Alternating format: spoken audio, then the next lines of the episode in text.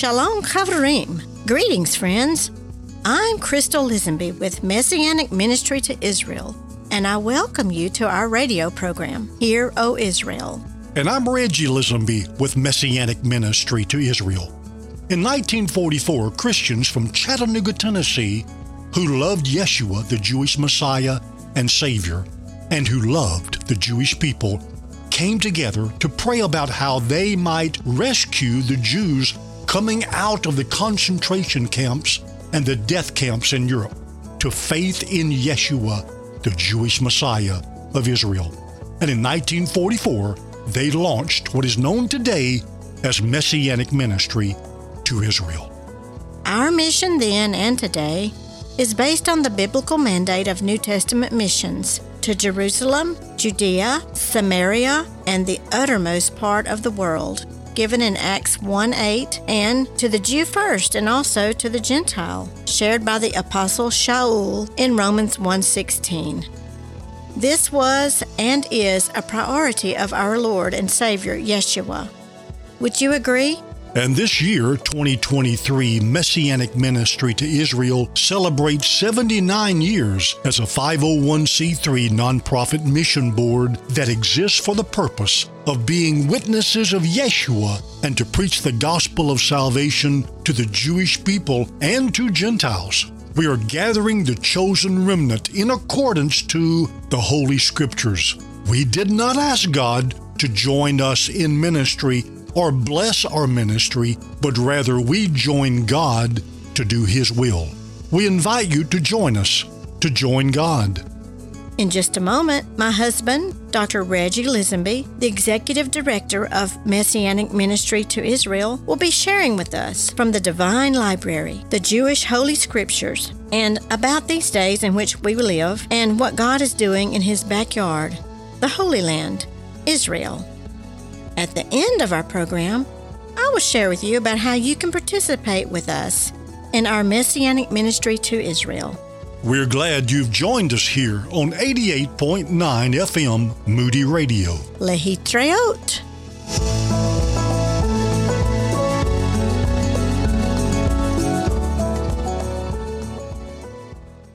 Shalom Chavarim. Greetings, friends from Messianic Ministry to Israel. I'm Reggie Lisenby. On behalf of MMI, I serve as the executive servant of Messianic Ministry to Israel and have been since 1998 when Crystal and I and our children, Jacob, Faith, and Judah, moved here from Chicago. And our mission, our ministry, our work of ministry, Messianic Ministry to Israel, exists since 1944 for the purpose, again, of sharing the gospel with Jewish people. And let me invite you to our website if you want to learn more about our mission, uh, what we do, those whom we support. You can go to mmisrael.org. The MM stands for Messianic Ministry, mmisrael.org. We started last week with a new series. We're answering some questions, some hard questions, really, of a dear Jewish lady in Louisiana, and she speaks for many other Jewish people. These are questions that many Jews who are not yet believers in Yeshua ponder. They relate to the person of Messiah, they also relate to the meaning of Judaism. They have to get through the maze of understanding how the Christian Savior can be the Jewish Messiah. And we want to remember, too, that God is doing a work these days in the lives of Jewish people, in the land of Israel, in the nation of Israel, uh, in the lives of Israelis.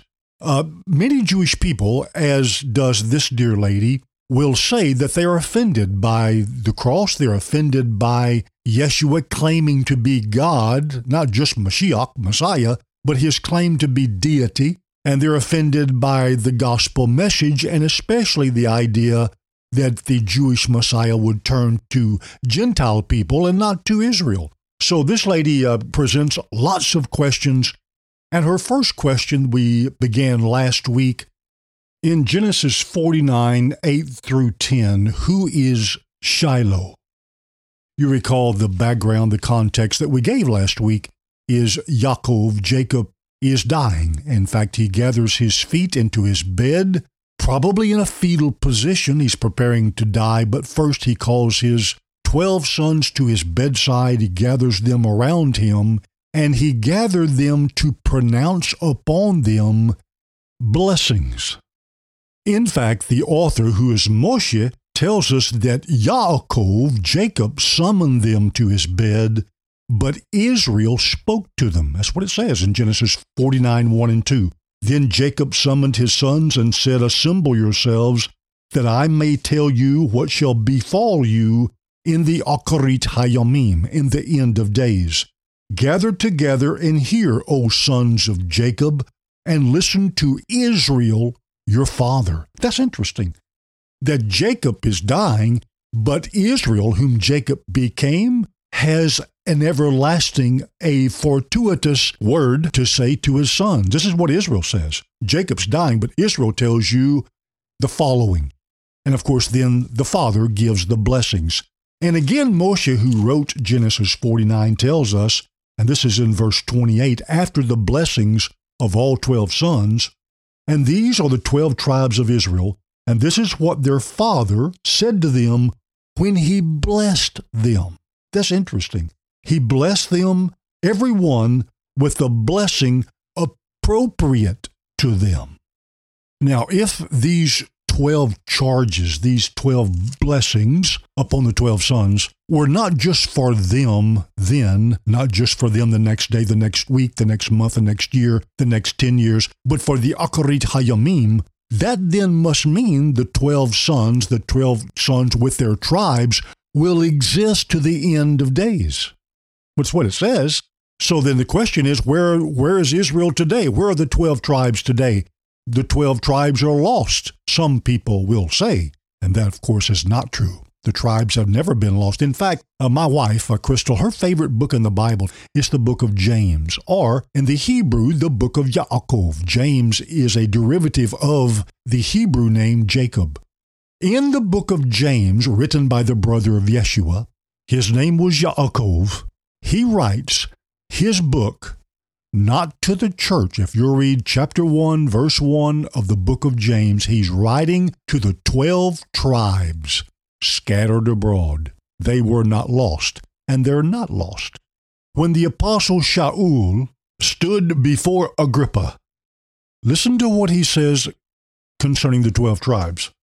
And now I am standing trial for the hope of the promise made by God to our fathers, the promise to which our 12 tribes hope to attain, as they earnestly serve God night and day. And for this hope, O king, I am being accused by the Jews. What Shaul is saying is the 12 tribes still exist and they still hope to attain these blessings.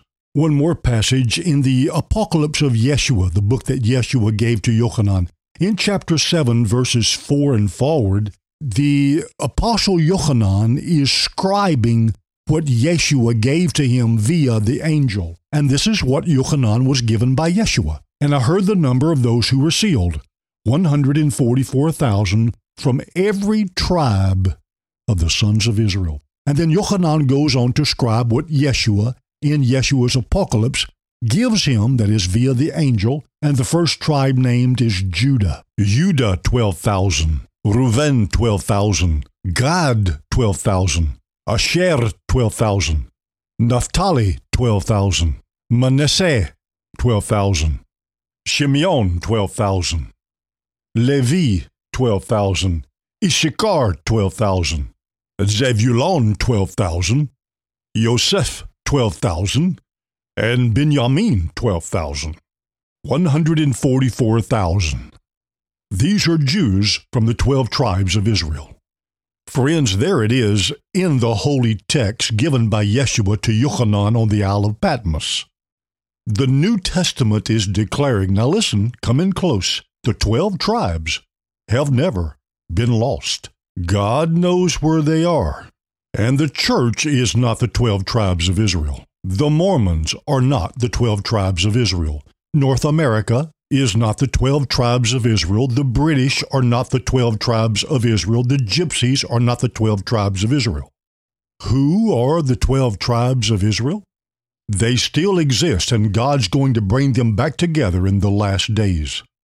Now, having given the context of Jacob dying and the blessings of his sons, let's go back to the question who is Shiloh? Let me read for you the Hebrew and then the transliteration and then the translation, and then we'll go to answer the question who is Shiloh? Verse 8 Yehuda ata yoduka, Judah, you they will praise. Akacha, the brothers of you, they will praise you. Yad deka be'oref, in the hand of you is the neck of the oyevecha, the haters of you. Yishtakevu, they will bow. Leka, to you. Bane avecha, to you, the sons of the father of you. They will bow to you. Now here's the New American Standard Version. Judah, your brothers shall praise you. Your hand shall be on the neck of your enemies. Your father's sons shall bow to you.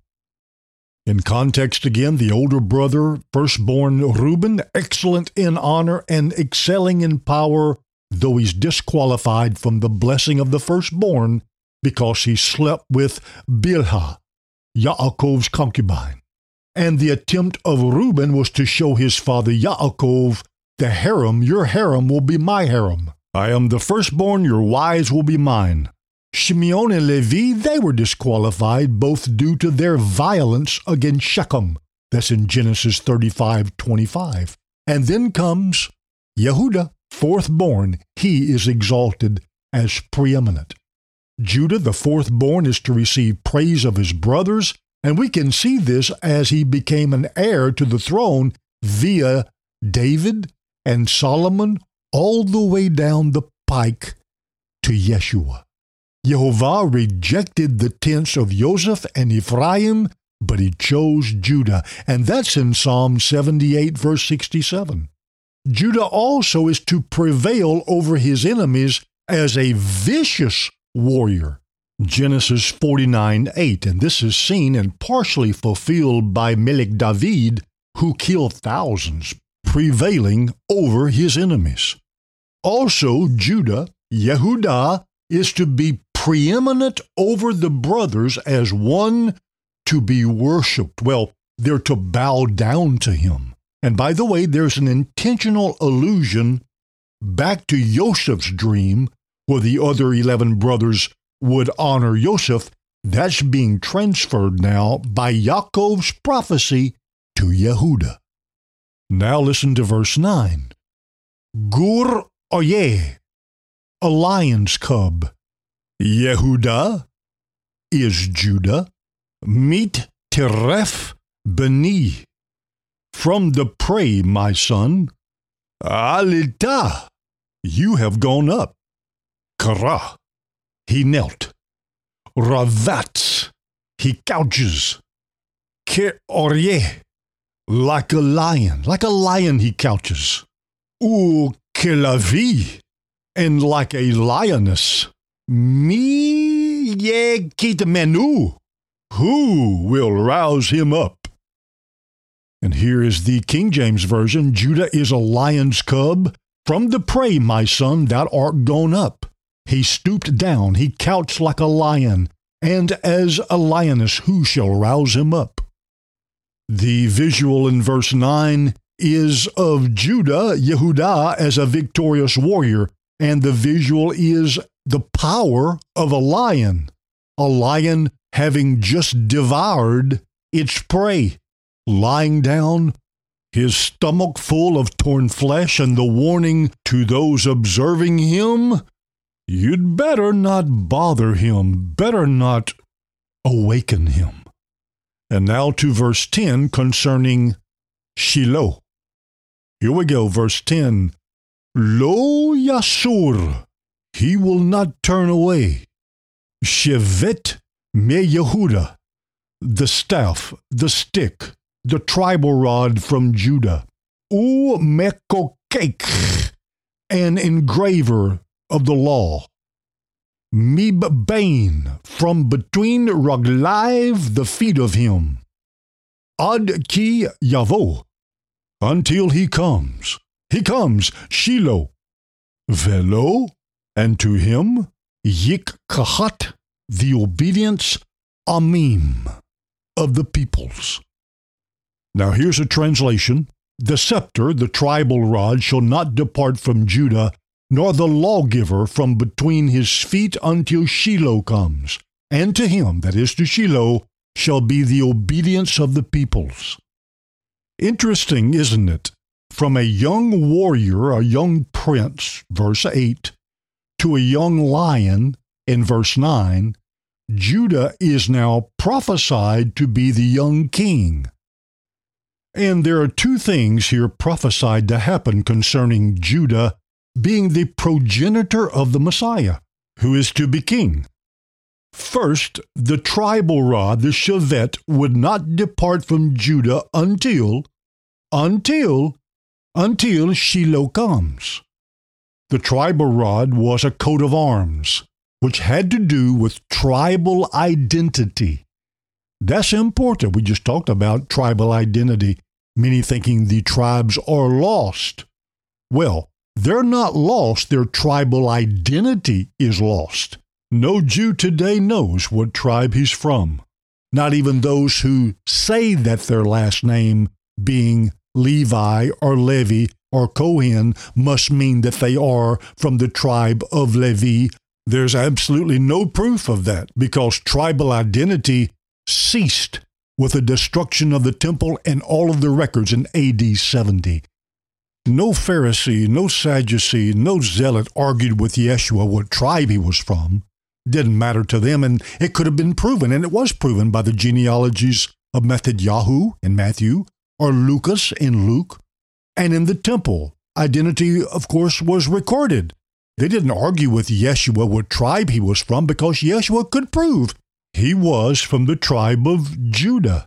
But in AD 70, all the records were burned by the Roman legions and no Jewish person since AD 70 can find proof of his tribal identity.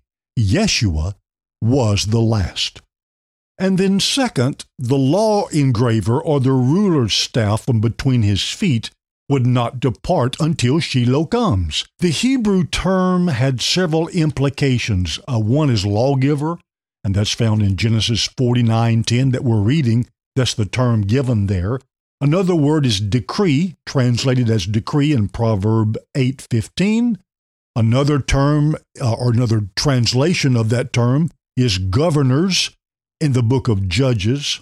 And in Proverb 31:5, the term again is translated as law. The prophecy was this no judicial authority as a judge sitting with his staff between his legs being laid to the right leg or to the left leg as he passed laws and judged. That authority was not going to pass away until Shiloh comes. There was going to be law as God had given it until Shiloh comes. That is, quote, the one to whom it belongs. So now again to the question who or what is Shiloh? Now, some think that Shiloh was a place. The only problem with that is it didn't exist when that prophecy was given by Yaakov upon Yehuda. The place did not exist. So then, Yaakov, in making that pronouncement, was not thinking of a place. Remember, it's Yaakov who was inspired, impressed by God to make these pronouncements upon his twelve sons. And in Yaakov's mind, there was no place named Shiloh. Shiloh was a proper name. In fact, the Talmud, the Jewish Talmud, the Jewish Targums, and the Qumran writings found in the Dead Sea Scrolls. All of these suggest that Shiloh was a proper name and it meant peaceful one. Shiloh coming from Shalom, the peaceful one. These things are not going to pass away. Tribal identity will not be lost, and a lawgiver to make pronouncements upon Israel with the authority from God will not be lost until Shiloh comes, also meaning then, after he comes, tribal identity will be lost, and the lawgiver with authority from God will be no more. Suggesting, by the way, a new law. And there's not going to be another lawgiver after Shiloh comes. There's not going to be another one who will have the authority of God to pronounce upon all the tribes of Israel, that is, those 12, God's commission. So then, this prophecy is very important in that it purports the idea, number one, that Messiah must come from Judah. He must be a Judahite. He cannot be a Levite. He cannot be a Reubenite or a Shimonite or a, Levite. He cannot be a Gadite or a Naphtaliite. He has to be a Judahite. That's the prophecy of the Father. The Messiah, Shiloh, the one to whom it belongs, will come from your loins. And he must be able, this one from Judah, to prove his identity. And second, Messiah will come, he will be coming before AD 70. He must come before AD 70 because AD 70 is when the Romans, the Goyim, come into Israel, destroy the land, destroy Jerusalem, and destroy the temple, destroying the records kept in the temple. Did you know that tribal identity continued from Yaakov and his pronouncements upon his 12 sons? Tribal identity occurred. It continued until Titus and the Roman legions came into the city of Jerusalem and completely destroyed the city and the temple, and all the records of tribal genealogy were destroyed by fire. The Jewish tribal coat of arms are gone forever. Yeshua, however, had his genealogical records recorded in several scrolls to give confirmation that he's Shiloh. One confirmation in the Besorah, the Gospel of Matthew, and the other confirmation in the Besorah, the Gospel of Lucas. No Jew or nation has ever questioned Yeshua's tribal identity. Only the claims that Yeshua made, in particular, him being the Son of God, B'nai Elohim, and him being Mashiach, or the Messiah. And second, the legislative authority held by Judahites would continue until, quote, he to whom it belongs. All the kings of the northern kingdom, Israel, were illegitimate. And all the kings of the southern kingdom, Judah, they were legitimately Judahites. And the Judahite confederacy held legitimate kingship. Later, the Sanhedrin, and they were all Judahites, they controlled the authority until their demise by the Roman legions in AD 70. Why was that? Because Yeshua's authority supplanted legislative authority, for he had been given all authority in heaven and earth by God via the prophecy of an old man dying on his deathbed named Yaakov, but pronouncing the blessings upon his twelve sons via the name Israel. Finally, this prophecy suggests that Messiah will have universal authority. He will have universal dominion. And that's shown in verse 11 of Genesis 49. So, who is Shiloh? A proper name, the peaceful one, says the Talmud, the Sanhedrin, the Midrash, the Targums, even the Qumran writings and the Dead Sea Scrolls. Him to whom it belongs. But how do we know this is true? Easy. All tribal identity is lost. And no Jewish person since AD 70, since almost the days of Yeshua, can prove legitimately what tribe he or she is from. And finally, the final lawgiver has been given Yeshua, Shiloh, the one who gave us the new covenant and the new laws of the kingdom. This prophecy, friends, is salvific.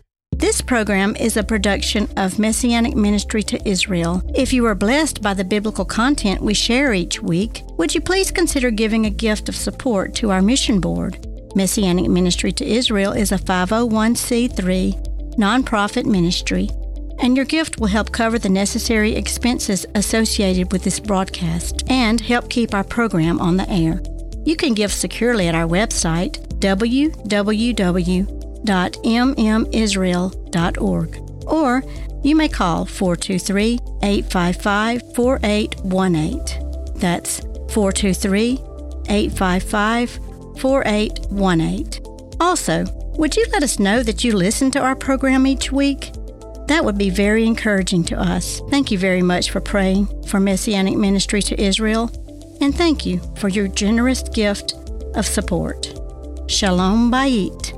Peace to your house. Thank you for listening to Messianic Ministry to Israel, a mission board since 1944. Learn more about our ministry at mmisrael.org.